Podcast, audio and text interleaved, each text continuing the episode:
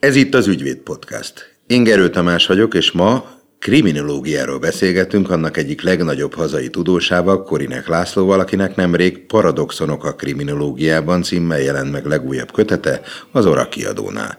Röviden bemutatom vendégemet, utána kezdődik a beszélgetés. Professzor úr hetvenegyben végzett Pécsen, nyolcvannégyben védte meg kandidátusi értekezését, kilencvennyolctól az em té á doktora, kétezer-tizenháromtól a Tudományos Akadémia rendes tagja. Pécsi Tudományegyetem kriminológiai és büntetés végrehajtási tanszékének vezetője.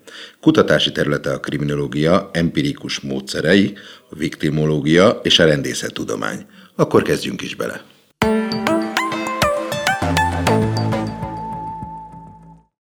Paradoxonok a kriminológiában.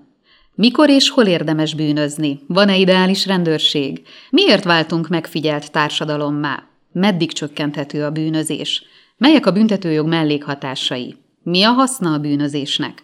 A rendhagyó kérdésekre a válaszokat Korinek László adja meg új könyvében. Paradoxonok a kriminológiában. Keresse az orac pont hu oldalon a büntetőjog kriminológia kategóriában.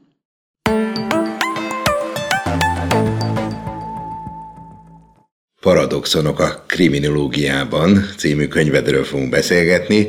Hogyan kezdődött el számodra a paradoxonok vizsgálata? Végig gondolva most már hetvenhét évemet, azt kell, hogy mondjam, elég korán észrevette a környezetem, hogy valami máshogy van húzalozva az agyam. A legkorábbi emlékem ezerkilencszázötvenhétre megy vissza, amikor is római katolikus hittanra jártam, és ötödikes voltam, amikor is jött a hír, hogy a győri megyés püspök jön a mi falunkba, és ahogy ott mondták, kibérmál bennünket, vagyis hogy megkapjuk ezt a szentséget, és akkor ez olyan nagy jelentőségű volt, hogy a káplántól átvett a plébános bennünket a hittanon. És a végén felajánlott, hogy lehet kérdezni olyan kérdést, ami bennünk maradt még mielőtt ezt a szentséget felvesszük, és én ezt komolyan vettem, és azt a kérdést tettem föl, hogy ha én a mi atyánkba azt imádkozom, hogy ne védj minket kísértésbe, de szabadíts meg a gonosztól, akkor ha Jóisten mégis kísértésbe visz, akkor azt nekem meg kell gyónni, hisz én mondtam, hogy gyenge vagyok. Az lett a vége, hogy eltiltottak a további kérdésektől. A következő ilyen balfogásom az ugyancsak tínédzser korban a katonaságnál volt. ezerkilencszázhatvanötben teljesítettem sorkatonai szolgálatot. Ez abból állt előfelületelisként, hogy szeptember elsején bevonultunk, és az egész szeptember azzal telt, hogy minden szombaton az étkezdébe kellett maradnunk reggel, és egy órát politikai kiképzést kaptunk, hogy aztán felkészülten esküdhessünk fel a Magyar Népköztársaságra, és sajnos ott is ugyanez volt az alaphelyzet, hogy megkérdezte a politikai tiszt, hogy van-e még kérdésünk, amire ő nem válaszolt. És akkor én félve felnyújtottam a kezem, és azt kérdeztem, hogy az eskü az a tartalmát tekintve egy többletfogadalom. Vagyis, hogy én vállalom, hogy akár életem árán is megvédem, és ugye a végén, hogy sújtson a dolgozónép méltó megvetése. És ugye a lányoknak nem kell esküt tenni. Ha ez egy többletfogadalom, akkor miért nem kérdezik meg tőlünk, hogy akarunk-e esküt tenni? Vagy ha nem kérdezik meg, miért nem lehet ezt az egészet parancsba adni? Hát ebből óriási ribillió lett, hogy itt van egy egyetemista, aki nem akar esküt tenni. Ezt nagyon megszívtam, mert külön órákat kellett venni, ahol elmagyarázták, hogy korábban agyonlőtték az ilyeneket, mint én. Na szóval voltak gondjaim, és akkor, amikor végül kutató lettem, ott jött el a jó világ számomra, mert nyolcvankettőben csináltam egy nagy kutatást, ahol ezeket az ellentmondásokat jól lehetett végre látni. Tehát ennek a rövid lényege, hogy ezerkilencszáznyolcvanegyben elnyertem egy kutatói pályázatot, az volt először Magyarországon az úgynevezett OTKA kutatás, és akkor már jó kapcsolatba álltam egy akkori nyugatnémet kutatóintézettel, és a pályázat arról szólt, hogy vizsgáljuk meg a magyarországi rejtett bűnözést, mekkora ennek a hányada. És ott akkor indult be egy kutatás, és pedig az Egyesült Államokban, Texas államban, Nyugat-Németországban, Báden-Württembergben, és én pedig Baranya megyében ugyanazt a kérdőívet kérdeztem le. Ez azt jelentette, hogy kétezer-négyszáznegyvennyolc oldalas kérdőiben hatalmas anyag jött be, hogy követtek el az önsérelmére bűncselekményt úgy, hogy ezt nem jelentette föl, hanem miért. A kutatóban mindig vannak hipotézisek, és ugye ennek fontos része volt, hogy ki fél jobban a bűnözéstől. És egészen addig azt hittem, hogy azok félnek jobban, akik ellen már követtek el bűncselekményt, és kiderült, hogy ez pont fordítva igaz. Azok félnek jobban, akikkel soha semmi se történt, és ez egy óriási paradoxon volt, és akkor ezt megírtam még az első könyvemben, de a második könyvemben már ezt fejtettem tovább, hogy mitől van ez. És akkor arra a következtetésre jutottam, hogy itt igazából nem félelemről van szó, hanem szorongásról. Amikor meg akartam például nektek magyarázni, hogy mit jelent szorongani, akkor elég volt annyit mondani, hogy az az érzés, amit december ötödikén kezdtek el érezni, és január huszadika körül befejezitek. Ebből a hallgatók mindig tudták, hogy mi ez az érzés. Tehát akik jobban félnek a bűnözéstől, a nők, az idősek és falun élők, azok valójában szoronganak egy ismeretlentől. Nos, így jöttek sorba a paradoxonok az életembe, és úgy látszik, hogy most jutottam el oda, hogy többet is írtam erről. Parancsolj! A kereskedelmi televíziók híradóiban is ugye a legtöbb hír az bűnügyi esetekről szól, és ezek ugye a legnézettebb televíziós műsorok, tehát az embereket ez nagyon érdekli, és ebben részben van bulvár is persze, de részben meg pont lehet, hogy ezt az igényüket szolgálja ki a kereskedelmi tévé. Ha megengeded, egy illusztráció. Nézd végig egy kereskedelmi tévé híradót. Van egy sorrendiség. Ha egy több halálesettel járó baleset van, az mindig előbbre kerül, mint a kevesebb. És akkor a végén mindig jön egy olyan nagyon kellemes hír, hogy cuki fókabébi született. És ugye mi történik a befogadóban, a nézőben? A néző akkor megnyugodott, oda csoszog az ajtóhoz, hogy kétszer rázárta-e, és elönti az a jó tudat, hogy a külvilág az bizony veszélyes, de én itt biztonságban vagyok. Tehát ez egy nagyon érdekes téma, és sajnos visszaélnek vele. Említetted már, hogy közöttünk volt egy hallgató-tanár kapcsolat.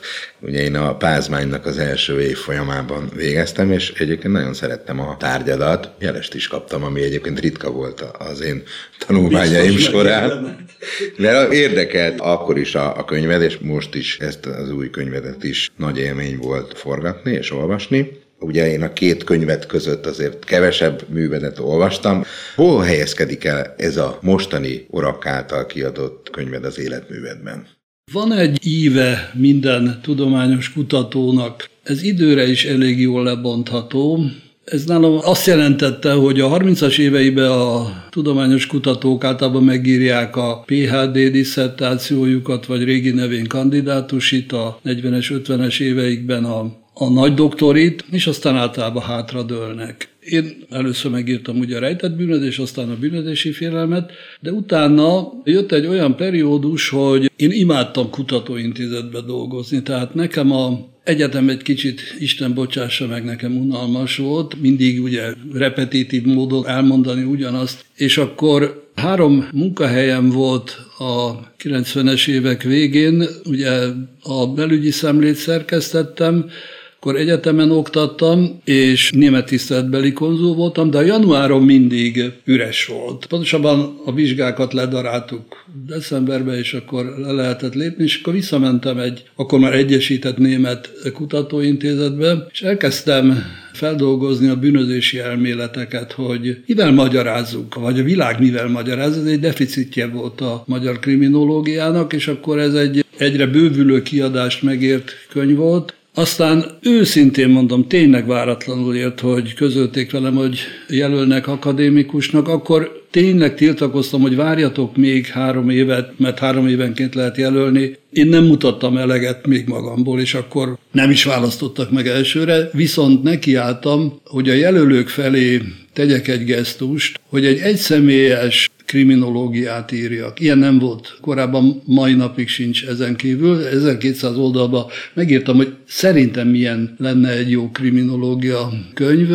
Akkor aztán egy kicsit megbetegedtem, akkor volt egy szünet, majd pedig műfajt váltottam, míg pedig egy régi fogadalmat teljesítettem, megírtam a nagyanyám történetét. Ő százharmincegy éve született, egy sváb-magyar asszony volt, nagyon nehéz élete volt, és ezt mondjuk egy, egy szociográfiát csináltam, és akkor megint egy olyan periódus jött, vagy tart most is, hogy vannak évfordulók, tehát a kollégák, hatvan évesek, hát stb. Jubileumi kötetekbe kell írni, és akkor ott már az ember választhat, hogy mit ír, jó, illik citálni valamit az ünnepelttől.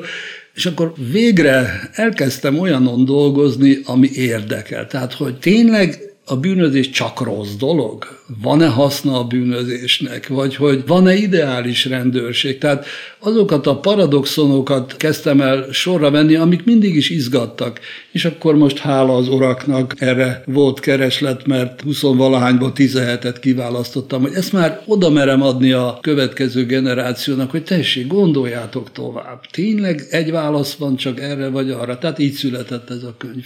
Nem akarok végigmenni a teljes paradoxon listán, hanem úgy gondolom, hogy egy ilyen öt-hatot választunk ki, és akkor azokról beszéljünk. Kezdjük azzal, hogy fejezett címekben megjelölöd ezeket a paradoxonokat, amiket aztán kifejtesz később, amit említettél is az előbb, hogy mikor és hol érdemes bűnözni. Talán kicsit korábban kezdem. Ugye egy gyakorló jogász, mint például te, biztos jut el olyan pontra, hogy jó, meg kell élni, de van egy etosza a szakmának, amit nem szabadna eltűrni. Tehát én nyolcvankilencben voltam egy ilyen lelkiállapotban, amikor volt ugye karácsonykor a román forradalom, és ott láttunk először forradalmat élőbe közvetíteni. És akkor közvetítették Ceaușescuék perét, sőt a kivégzését. Akkor egy gyakorló jogász azt mondta, hogy a rohadt életbe, hát ez egy koncepciós per. Jó, a koncepció persze helyes, jó, de hogy a koncepciós perek sorát egy másik koncepciós perrel kell lezárni. Tehát az emberbe elkülönül a szakember és az, aki a hétköznapi életét éli. Na most ugyanígy vagyok a bűnözőkkel is, tehát hogy amikor ezt a részt megírtam, ezt a tanulmányt, akkor az járt a fejembe, hogy persze én nem a kezdő bűnözőknek írok most egy hogy legyünk sikeres bűnöző kötetet, mert az ugye nem illene. Ugye hetvenhét éves vagyok, az életutamat végignézve, és ugye kilencventől kilencvenháromig helyettes államtitkár voltam a belügyben, és felelős a magyar bűnüldözésért, és akkor értük el a legnagyobb csúcsot, hogy mit csináltam rosszul. Tehát, hogy, hogy volt-e szerepem ebbe, hogy itt valami félrement, és akkor jutottam oda, hogy tulajdonképpen ezt úgy lehet megválaszolni, ezt a kérdést, ami kétségkívül fordítva van föltéve, hogy amikor a kontrollrendszer összeomlik, amikor nagy átváltozások vannak, akkor bizony a lebukás kockázata csökken. Ugye akkor tartott a délszláv háború, ugye felsodródtak ide Magda Marinko, hatszázharmincötös gyilkos, stb. Bejöttek a kábítószerek, bejöttek a nagyobb autók, lehetett vállalkozni. Elkezdődött a munkanélküliség, tehát egy jókora felfordulás volt bizony a kilencvenes évek elején. Ekkor, ha én egy profi bűnöző lennék, és mindig tudnám előre, hogy mi van, akkor azt tudnám tanácsolni, hogy na most érdemes. És ugye ez az egész az olajszőkítésben látszott nagyon látványosan, hogy felmérték a lebukás kockázatát, ők magukat vállalkozóknak tekintették. Tehát, hogy érdemes az ostoba állam rovására behozni fűtőolajat, és azt eladni.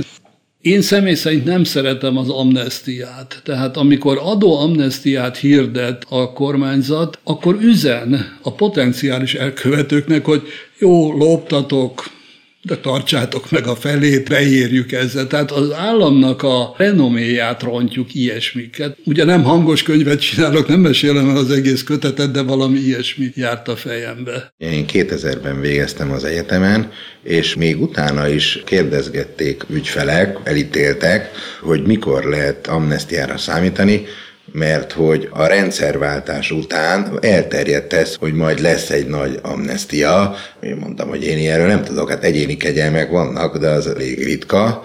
Itt a rend, aminek a kialakulása azért egy új rendszerben mindig időigényes, és gondolom ez a fajta rendhiány, amikor a bűnözés kevesebb lebukással fenyeget, kevesebb esély van arra, hogy aki bűnözik, az lebukik, és ugye ezt mondják, hogy maga a büntetés elkerülhetetlensége az, ami leginkább visszatartó erő, kivéve, hogy írod is a könyvekben, azért az emberölés az nem ilyen, mert ott alapvető érték az, hogy nem veszük el a másik életét. Azzal együtt persze, hogy ezerkilencszázkilencvenben még az első alkotmánybíróságnál volt egy olyan rövid idejű gyakorlat, hogy meghallgatott szakértőket is. És amikor a halálbüntetés alkotmány ellenességét mondta ki, akkor a három szakértő egyike én voltam, akkor ott már elhangzott az, hogy azért sem szabad a halálbüntetést fenntartani, mert a ne ölj parancsát nem lehet egy másik gyilkossággal igazolni. Tehát ez is egy gyönyörű paradoxon, hogy tessék elgondolkodni, hogy mit akarunk csinálni, és ha az életet védjük, azt nem lehet akasztással. Egyetértek. Menjünk a következő paradoxon irányában. A rendőrség. Van ideális rendőrség szerinted? Elméletileg van, ezt tudom, egy kibúvó. Ez is úgy kezdődött, hogy ráfutottam egy akkori elnevezéssel, amit csekélységem adta, egy etatista paradoxonra. És pedig a következőt néztük nyolcvankettőben. Megkérdeztük a magyar állampolgárokat, hogy mi a véleményük a rendőrségről. És egy másik kérdésben, a kérdőív másik részén megkérdeztük, hogy kinek a dolga a bűnüldözés és a bűnözéssel való szembenézés. És a három összehasonlított országban, tehát Egyesült Államok, Nyugat-Németország és Magyarországnál a következő jött ki.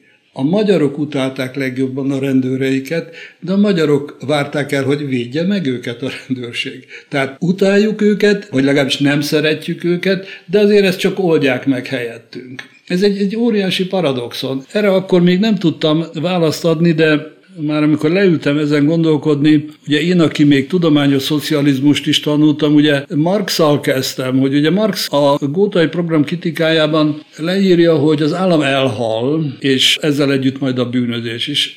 Már akkor ezt marhaságnak tartották, legalábbis ezt cáfolta a Durkheim. Adolphe Quetelet, ez egy belga csillagász volt és statisztikus, foglalkozott az akkor már belga bűnügyi statisztikával, és kimutatta, hogy ha így fejlődik a bűnözés, akkor ötven év múlva, írja Marx, Belgium teljes lakosságának az egyik része fogvatartott lesz, a másik börtönőr. Tehát ő is hajlott a paradoxonok kifigurázására. Nos, Marxnak valószínűleg nem volt igaza. Az, hogyha elhal a bűnözés és fölösleges lesz a rendőrség, ez egy nem reális, nem járható út. Azonban volt a huszadik században erre egy kísérlet, és pedig ugye mondani szokták, hogy Mussolini idején a vonatok nem késtek, és a maffia csendben volt. Ezen az áron nem akarunk megszabadulni a bűnözéstől, hogy a fasizmus módszereit vesszük át. Mit lehet mégis tenni? Végül is arra jutottam, hogy olyan a az ideális rendőr, aki közel van a polgárokhoz. Közös élményünk ezelőtt két évvel láttuk Budapest forgalmas helyein, a Covid-járvány tetején, hogy jöttek szembe velünk golyóálló mellényes rendőrök és katonák vegyes járőrbe géppisztolyjal. Az emberben ott volt a gondolat, hogy a rohadt életben ezek most lelövik majd a sorozatlövőikkel a vírust, vagy tudnak valamit, amitől minket meg kell védeni. De nem mehettünk oda, hogy, hogy kérdezzünk valamit tőle, mert zordan félrelökték az embert. Tehát nem ez a polgár, nem ez a polgár közeli rendőrség, hanem olyan, aki tényleg a Németországban ez egy jelszó, hogy Bürgerin uniform, aki ugyanolyan, mint én. Csak éppen egyenruhát visel, és segítőm és a barátom, ez egy másik jelszó. Vagyis, hogy a rendőri szaktudást kell növelni. Ha van valami egész pici érdemem abban, hogy a kilencvenes évek elején mit sikerült egy kicsit megváltoztatnom a magyar rendőrségen, az az, hogy megkértem, hogy azokban a kihallgató szobákban, amikben nemi erkölcs elleni bűncselekmények sértetjeit hallgatják ki, ugye tipikusan erőszakos közösülést, legalább ott szedjék le a Playboy plakátokat, hogy a másodlagos viktimizálás elkerülése jusson el a rendőrségi szintre, és tényleg legyünk legalább az áldozatokkal ennyire tisztességesek, és ami a te témád, a rendőr az eljárási igazságosságba is higgyen. Tehát nem tudom, hogy te hallottad-e már, de én hallottam rendőr szájából, sőt nagyon magas rendfokozatú rendőr szájából, hogy a bűnügyi védő az hivatásos bűnpártoló, aki akadályozza az én munkámat. Ez egy jogállamban elfogadhatatlan, hogy így gondolkodik egy rendőr. Nagyjából ezeket jártam körül, hogy van-e ideális rendőrség. A végső válaszom valami olyasmi, hogy igen, tessék tisztességes lenni, és hinni a jogállamban. A könyvedben az angol rendőrt írod egy példa említésénél, ideális rendőrnek talán. Az jutott eszembe, hogy a rendőrségnek a jelmondata, a szolgálunk és védünk, az egy paradoxon, vagy ez így a kettő működik egymással? Ha elárulhatom, néha kimentek, sőt volt, amikor még én finanszíroztam, rendőrségi vezetők életükben először Nyugat-Európába, és mindenre rácsodálkoztak. Volt olyan küldöttség, országos főkapitányt, meg megyei főkapitányokat én kísértem ki, és látni kellett, hogy korábban ugye persze ők, mint párttagok, meg rendőrök nem utazhattak nyugatra, hogy hogy rácsodálkoznak a világra. Csak nem a lényeget értették meg. Tehát amikor a dada programot átvették, azt is a lényeget felejtették el, vagy a szolgálnunk és védünk. Ez egy amerikai jelszó volt, csak nem vagyok benne biztos, hogy tényleg ezt teljes szívből átérezik. Tehát ebben a nyolcvankettes vizsgálatban volt a kérdőív végén, kérdőív füzet végén egy üres oldal. És oda azt nyomtattam fel, hogy sok mindenről kérdeztük önt, de ha lett volna olyan, amiről mi megfeledkezünk, és ön szívesen megosztaná velünk, ez egy névtelen, önkitöltős kérdőív volt, akkor azt írja le. És sorba jöttek olyan válaszok, hogy igen, tettem volna a feljelentést, csak a rendőrség nem fogadta. Hogy a kirakott tejárukat rendszeresen megdésmálják, és amikor mentem feljelentést tenni, azt mondták, hogy keressem meg magam, mert ők nem érnek rá. Ez akkor reveláció volt, hogy a szelekció működik a rendőrségen. Ugye a rendőrt, mint egy eredményorientált szervnek a képviselőjét, azért fizetik, azért adnak neki előléptetés, jutalmat, stb., mert hogy elkap bűnelkövetőket. Nem azért, hogy a bűn megelőzésbe eredményes. Ennek pedig a mérőszáma a felderítési mutató, hogy száz ismertévált bűncselekményből hányban találta meg az elkövetőt. Két módszer van. Minden rendőr huszonnégy órában bűnt üldöz, akkor lehet ez az arányszám magas, vagy az eleve reménytelen eseteket nem engedi be a rendszerbe. Ha jön egy biciklitolvaj, a hétvégi tapasztalat, egy ilyen esetet hallottam a rádióban. Arról panaszkodott az egyik betelefonáló, hogy mentem feljelentést tenni, de az értékhatárnál úgy tologatták, hogy ez csak szabálysértés. Elhajtják. Nem tudom most ez mennyire működik, de az ideális rendőr nem így dolgozik. Tehát amikor ezt én a német kutatópartnereimnek elmondtam, nem is értették, hogy mi az, hogy elsikasztanak ügyeket. Számomra a legizgalmasabb paradoxon, ezt panoptikumban élünk elnevezéssel illetted ezt a fejezetet, de úgy tenném fel inkább a kérdést, hogy miért váltunk megfigyelt társadalommá.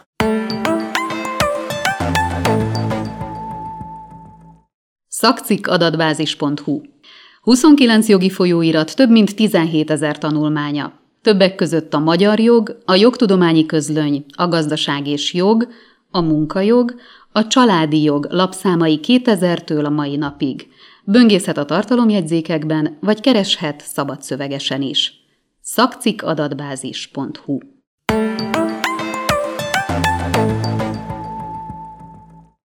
Számomra a legizgalmasabb paradoxon, ezt panoptikumban élünk elnevezéssel illetted ezt a fejezetet, de úgy tenném fel inkább a kérdést, hogy miért váltunk megfigyelt társadalommá. A magas életkornak, a kevés jó tulajdonságainak az egyike, hogy az ember össze tudja hasonlítani, hogy mi volt régen, és ebből a fejlődésből mi a jó és mi a rossz. Te már valószínűleg nem emlékszel vissza, de nyolcvanas években nem voltak még kaputelefonok. Ez egy óriási változás, és ugye egy egész friss adat, Kínában állítólag már átlépte a fél milliárdot a megfigyelő kamerák száma. Minden harmadik kínaira esik egy olyan kamera, ami közterületen figyeli az embereket. Tehát itt azt kell látni, hogy van egy nagyon erős, sőt egyre gyorsulóbb technikai fejlődés, tehát az eszközök megszületnek, ezen kívül informatikában hatalmasat léptünk előre. Továbbá van egy olyan mesterséges intelligenciába hajló dolog, hogy bizonyos dolgokat már szinte előre lehet jelezni, hogy ez be fog következni, mert ismét egy kínai példa, Kínában ugye egy milliárd négyszáz millióan élnek. És állítólag már odáig ment a mesterséges intelligenciában a fejlődés, hogy a hangfelismerőbe már kilencven százalék fölött van, akinek felismerik a hangját. Azért egy milliárd fölötti hangszint megkülönböztetni, ez, ez egy hihetetlen teljesítmény, legalábbis innen nézve. Na most van egy atombomba paradoxon, ez nincs benne a könyvben, ez pedig az, hogy ugye a Manhattan projektben az atombombát okos tudósok és mérnökök öt év alatt összehozták. És azóta eltelt nyolcvan év. öt év alatt meg lehetett csinálni az atombombát, de nyolcvan év alatt nem tudtuk megtanulni, hogy nem szabad használni. Medvedev, orosz nemzetbiztonsági tanács elnök helyettese, aki egyébként római jogász professzor Leningrádból, tehát időnként felveti azt, hogy van ám nekünk atomfegyverünk. Ez van a panoptikonban is, hogy a technikai fejlődés előre szaladt, de a társadalmi, morális fejlődés nem tart vele lépést. Ki kell mondani, hogy a megóvottság az megfigyeltséggel jár. Nem tudok tiltakozni, amikor megyek az utcán, és jobbról-balról kamerák vannak, hogy, hogy ezt ne csinálják. Persze azt mondja a politikus, aki egy erkölcsi vállalkozó, hogy az csak az én érdekemben van, mert hisz én tisztes polgár, engem védenek. Holott minden dolgomat rögzítik valahol, és ez, ez egy rossz irány. Ha már az oroszokat felhoztad, akkor hogy kiegyensúlyozottak legyünk, ugye Amerikában kétezer-egy szeptember tizenegy után kezdődött igazából a terrorveszéllyel szemben az a fajta nagy megfigyelés már az embereknek, hogy ilyen többet ne fordulhasson elő, és ezért az emberek hajlandóak voltak úgymond lemondani a magánszférájukról is. Nem tiltakoztak az ellen, hogy ez a fajta megfigyelési rendszer, ez kiépüljön, és ez tulajdonképpen így az elmúlt húsz évben ez már majdnem, hogy meg is valósult. Ha mész New Yorkba, és mondjuk fel akarsz menni a szabadságszoborra, ott már arcfelismerő nézi meg, és a berlini Bundestagban már ezt tapasztaltam, bele kellett nézni a kamerába, és bármit mondtam magamról, ott már a biometriai adatok alapján tudták, hogy ki vagyok. A következő paradoxon az, hogy van egy olyan igény természetesen, hogy a bűnözést hogyan tudjuk csökkenteni, de hogy meddig csökkenthető a bűnözés. Marxból levezethető, és Leninék sajnos le is vezették, hogy hát a bűnözés az megoldható, és az állam elhal, és stb. Hát nem a bűnözés halt el, hanem szerencsére a Szovjetunió. Én is megint visszamegyek a nyolcvankettes vagy a kilencvenkettes vizsgálatra, amikor is az derült ki, hogy ha az embereket kérdezzük arról, hogy a bűnözés emelkedik vagy csökken, akkor szinte mindig azt mondják, hogy igen, ez emelkedik. Az emberek, az állampolgárok nem a valódi bűnözés arányait és tendenciáit adják vissza, hanem a tömegtájékoztatás irányait. Ha most megkérdeznénk a nyájas polgárokat, hogy a pedofiliával mi a helyzet, a hétvégi bejelentés következtében valószínűleg azt mondanák, hogy igen, ez egy óriási veszély, és a gyermekvédelemnek helye van, zárójelben zárva. Ezt kell látni, hogy az állampolgár mást érez, mint ami a valóság. És ugye a valóság az, hogy tízvalahány éve csökken a bűnözés. És nagyon helytelen a politikusok részéről az az egyoldalú magyarázat, hogy ez azért csökken, mert mi olyan jók vagyunk, és mi olyan hatékony rendőrséget működtetünk. Nemzetközi tapasztalat az, hogy a rendőrség finanszírozása és a bűnözés között úgy szóval nincs kapcsolat. A válaszom az, hogy Valószínűleg léteznek az úgynevezett Kondratjev ciklusok, ezek hosszú hullámjelenségek, ötven-hatvan évenként. Most a világon majdnem minden országában csökken a bűnözés, és pedig azért, mert a Kondratjev ciklusnak egy lehajló ágába vagyunk. Nem vitatva azt, hogy bizony a technikai fejlődés az nagyon sokat hozzátesz. Tehát amit előbb mondtam a panoptikonnal, tehát hogy lehallgató társadalom vagyunk, az bizony bűnözés csökkentő. A bűnügyi statisztika persze nem biztos, hogy a valódi bűnözést adja vissza, de itt most egy csökkenő tendencia van, persze valószínűleg nulla sose lesz, mert hogy Durkheim óta tudjuk, hogy a bűnözés az egy természetes velejárója a társadalomnak. Meg kell tanulnunk ezzel együtt élni, és én nem hiszek abban, hogy a nulláig le tud menni, mert akkor az úgy valósul meg, mint Észak-Koreában, hogy hát bizony egy totálisan megfigyelt és eléggé rövid pórázon tartott társadalom lennénk. Tehát együtt kell vele élni, az, hogy most csökken, ez ne bátorítson fel senkit, hogy ez nem, nem lesz fordítva is. Igen, ami ellentmondása a saját praxisomban látom, mert kirendelt védőként is eljárok, hogy ahhoz képest, hogy csökken a bűnözés, a letartóztatások száma nem igazán csökken, pedig a büntetőeljárási törvény is változott, és ott is az volt az idea, vagy az elmélet, hogy lehetőleg az csak egy végső eszköz legyen, és legyen elsődlegesen valami alternatív kényszerintézkedés, de valahogy a gyakorlatban mégis azt látom, hogy azoknál az embereknél, akiknél nincs meg az a, a megélhetésnek a biztosítása, tehát mondjuk nem rendelkeznek olyan lakóhellyel vagy munkával, és már követtek el korábban bűncselekményt, az szinte biztos, hogy, hogy letartóztatásba kerülnek, még akkor is, hogyha nagyon csekély tárgyi súlyú az a bűncselekmény, amit elkövetnek. Érdekes, hogy ez is egy paradoxon, hogy az emberekben, a jogalkalmazóknak a szemlélete az nehezen változik, nem? Igen, meg talán egy másik rendőrszociológiai aspektusa is van ennek. Amikor Németországban egymás követő két évben csökkent a bűncselekmények száma, ismertévált bűncselekmények száma, akkor a rendőr szakszervezet azonnal elkezdte verni az asztalt, hogy nehogy elbocsátásokhoz vezessen. Joggal tehetnénk fel a magyar polgár vagy az adófizető, hogyha ilyen szépen csökken a bűnözés, akkor miért nem csökken a rendőröknek a száma? Tehát ebből arra következtetek, hogy a rendőrök azért keresnek maguknak teendőt, még ha ez szerencsére nem is emberölések, hanem valami más. Tehát ez egy összetett kérdés. Mik a büntetőjog mellékhatásai? Amikor titeket tanítunk az egyetemen, akkor adunk egy ideális képet arról, hogy mire jó a büntetőjog, és talán nem hangsúlyozzuk eléggé, hogy mire nem jó a büntetőjog. Ezt a fejezetet úgy próbáltam összeállítani, hogy a bűnüldözést azt a gyógyítással hasonlítottam össze. A társadalmat a bűnüldözéssel, mintha meggyógyítanánk a bűncselekményektől, de sajnos ez ugyan nem szerepel benne, mert egy nemrég jutott eszembe, hogy ezt tovább lehetne vinni, ezt az analógiát, abba az irányba, hogy az az én érzésem, hogy a politikusok, a törvényhozók, azok kezdenek emlékeztetni egy rossz orvosra. Egy olyan rossz orvosra, aki csak egy gyógyszert ismer.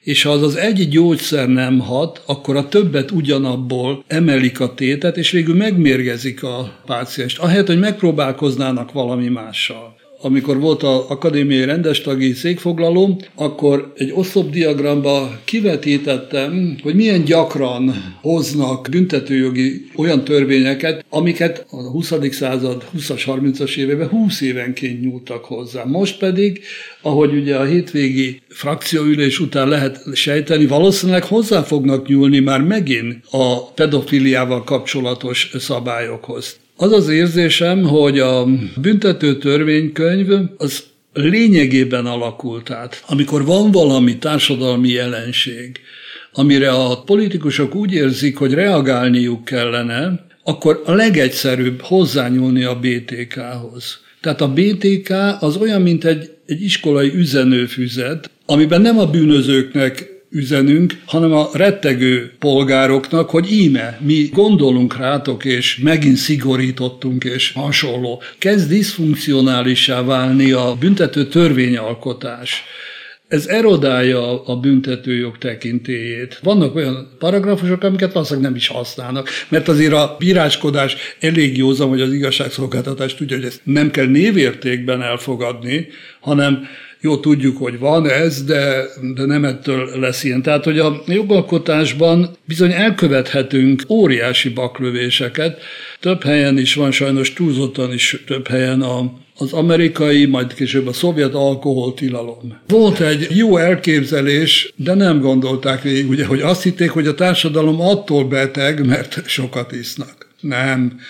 Most már tudjuk, hogy ahelyett, hogy az alkoholizmus ellen harcoltak volna, feltőkísérték a mafiát, vagy szétesett a szovjet birodalom szerencsénkre. Bizony a bölcsesség hiányzik néha a törvényalkotókból, és olyan mellékhatásokat produkálnak, amit nem is akartak, vagy az előbb említett olajbűnözést. A másik, amit próbáltam ott a jogalkotás után a jobb alkalmazásban is bizony el kellene gondolkodni, hogy vannak jó elképzelések, csak a végrehajtásukkal van gond. Tehát amit itt előbb mondtam, hogy ugye a kihallgató szobában nem kellenek playboy képek. Ott az egy drámai helyzet mindenkinek. Ott ügyelni kellene arra, hogy az nem a rendőr munkahelye, az egy dráma színpad, ahol tiszteletbe kell tartani. Ugyanígy rendben van, hogy adatokat gyűjtenek rólam a megkérdezésem nélkül, tehát, hogy járok az utcán, és akkor bizony rögzítenek.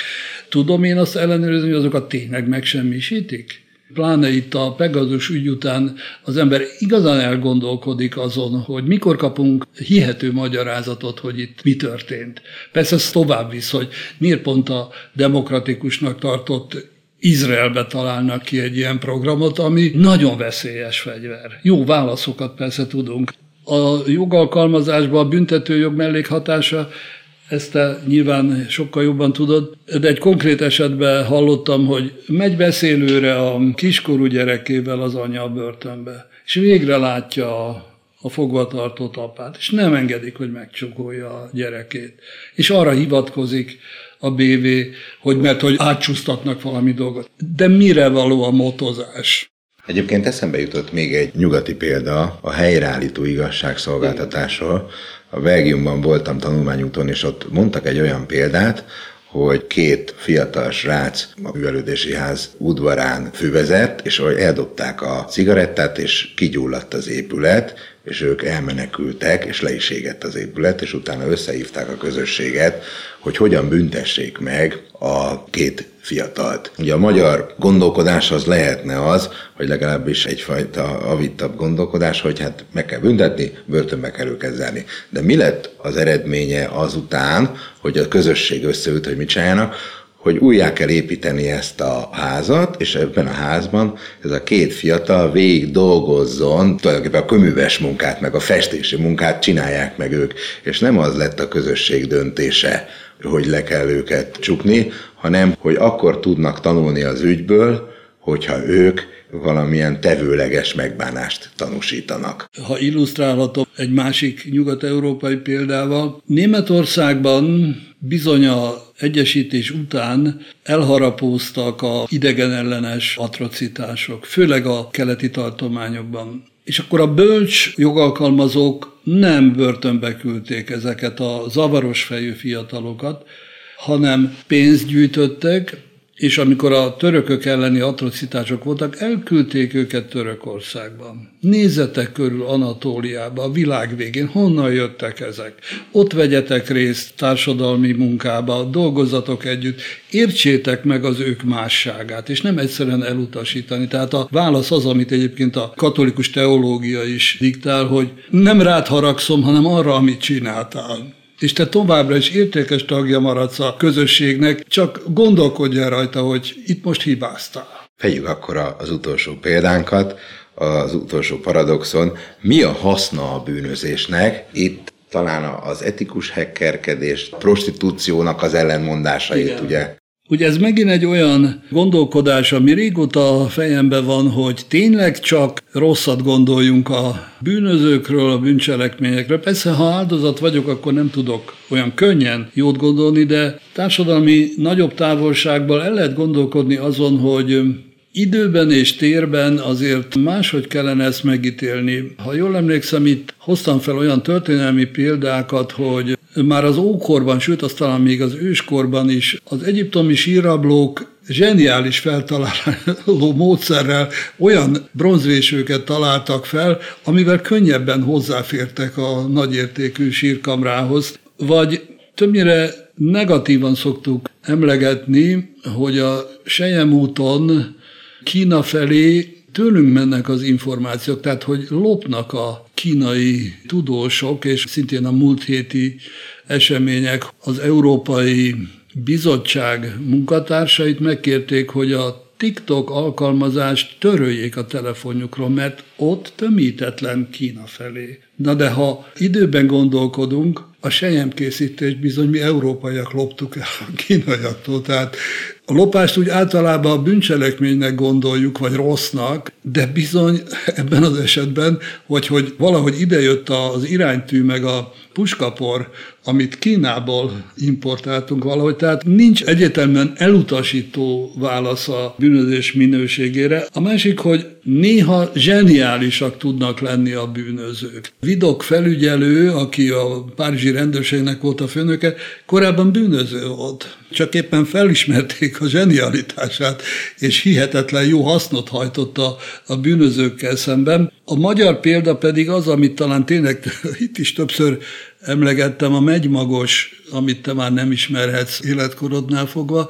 Volt a, talán a hetvenes években egy kertészmérnök, aki észrevette, hogy a konzervgyárakba fölösleges hulladékként, sőt, költséges hulladékként a megymagot kiöntik.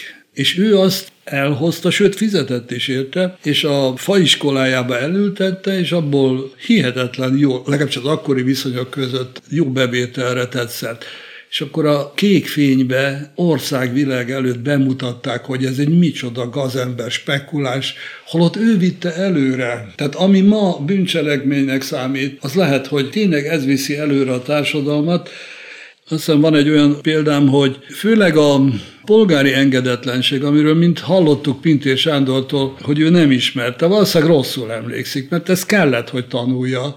A polgári engedetlenség az igenis gyakran ez viszi előre a társadalmat. Mahatma Gandhi vagy Martin Luther King szerencsétlenül mind a ketten golyó által haltak meg, pedig társadalom jótevők voltak, csak ők is megtagadtak ostoba parancsokat. A bűnözésnek ebben az értelemben van olyan haszna, hogy előre viszi a társadalmat. Én legalábbis így gondolom. Hogyha összehasonlítjuk azt, hogy a pozitív joggal lehet jobban visszaélni, vagy a természetjoggal, akkor az a paradoxon, hogy mégiscsak a pozitív joggal lehet jobban visszaélni, és az olyan típusú szabályokat, amelyeket egyébként vagy rosszul alkalmaznak, vagy nem alkalmaznak, vagy az emberek nem tudják követni, azért az változhat. Ilyen például akár a könnyű drogokkal kapcsolatos kábítószerfogyasztás, ami Amerikában már ugye több államban legalizálták, de egyes európai államokban is, vagy akár a prostitúció kérdés, amit említettem, hogy a szolgáltatás legális, de az azt körülbelül bármilyen magatartás pedig Magyarországon büntetett, de ugyanakkor meg ha egyen arrébb megyünk Ausztriába, Svájcba, pedig teljesen másképp kezelik, tehát aki egyébként ott ezzel foglalkozik, mint legális gazdasági vállalkozást fenntartó üzletember, az egyébként Magyarországra talán nem is jöhet, ahogy írod a könyvben, mert abban az esetben a magyar törvények szerint büntetendő, és akkor le kell, hogy tartóztassák. Végezetül talán, ha van, vagy legalábbis én remélem, hogy van értelme egy ilyen könyvnek a kézbevételének, az az, hogy tessék elgondolkodni, hogy amit csinálunk, az úgy jó-e, ahogy eddig hittük. Nem kellene bizonyos dolgokat újra gondolni.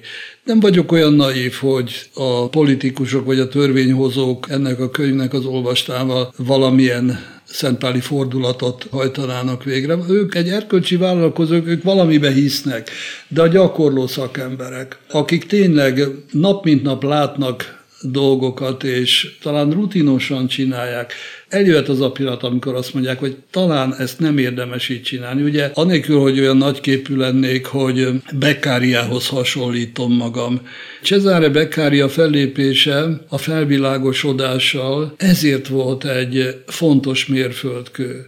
Akkor, amikor még a boszorkányokat égették itt-ott, Angliában kétszáz tényállásra lehetett halálbüntetést kiszabni, akkor megállt parancsot, hogy tessék egy piatra megállni. Hova vezet mindez? Mint ahogy előbb mondtam, hogy a rossz orvos, aki csak egy gyógyszert ismer. Tessék elgondolkodni, hogy talán mást kellene csinálni, egy, egy új fejezetet nyitni, máshogy gondoljunk bizonyos dolgokra. Erről szól ez a könyv. Professzor úr, köszönöm szépen a beszélgetést.